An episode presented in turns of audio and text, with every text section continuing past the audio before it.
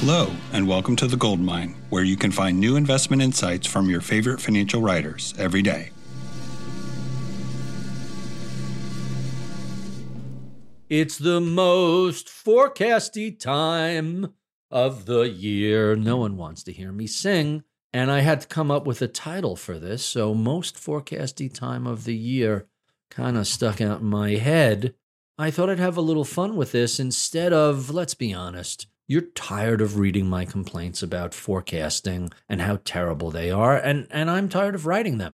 So instead of my usual recap of last year's terrible predictions, I'm just going to make a few constructive suggestions as to better ways to think about the inherently unknowable future. Five bullet points, starting with number one a few simple rules. For those of you on Wall Street who have models that are about either markets or the economy, can you please just share three things with us? First, how has this model's past performance been? Has it worked? Does it give us any insight into investments or the economy? Second, can you acknowledge all of the unknown variables that will confront your model? You know, as a reminder, nobody's January 2020 forecast had global pandemic whacking 34% off the market and then a blazing rally that recovered all of it by August and then kept going.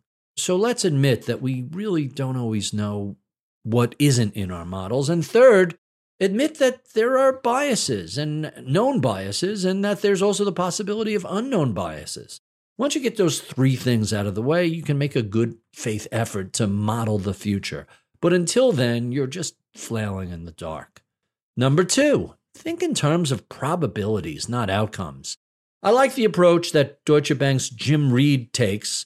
If you see the chart that accompanies this blog post, you'll see the survey he sends out to his clients and the response they give him in terms of what they think the next 12 months is going to look like, in terms of what are the biggest risks for the global financial markets. When he asked this question a year ago, the three leading answers were virus mutation and becomes able to avoid the vaccine, serious side effects of the vaccine emerge.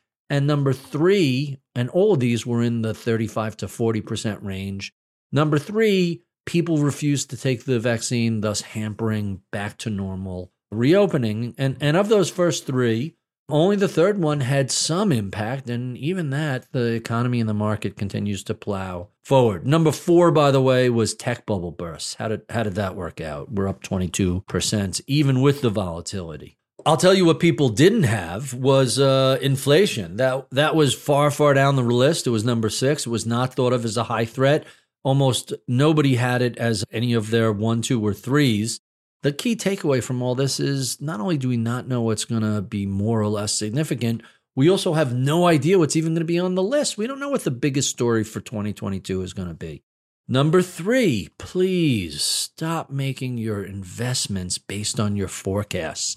This is the biggest risk facing investors. It's not that their forecasts will be wrong, we know they will. The risk to investors is that they tend to marry their portfolios to their predictions.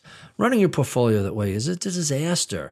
Instead of looking at the universe of risks and opportunities, they just become confirmation bias machines hunting out what agrees with their predictions. It's, it's just a terrible way to manage a portfolio.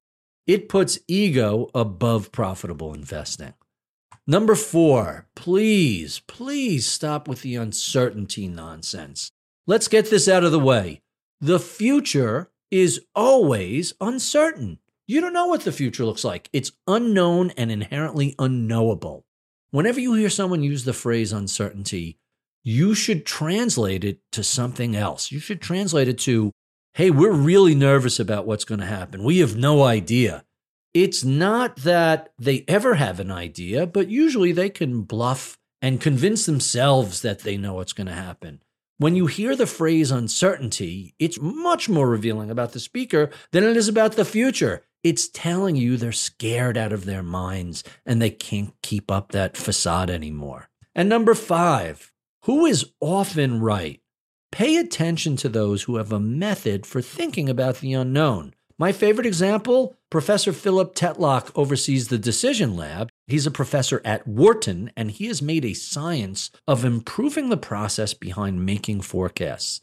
I like this quote The peculiar thing in the real world is how comfortable we are at making pretty strong factual claims, Tetlock says, that often turn out to be wrong. Your claims to know the future is implicitly about, quote, how the world would have unfolded in an alternative universe to which you have no imperial access, only your imagination.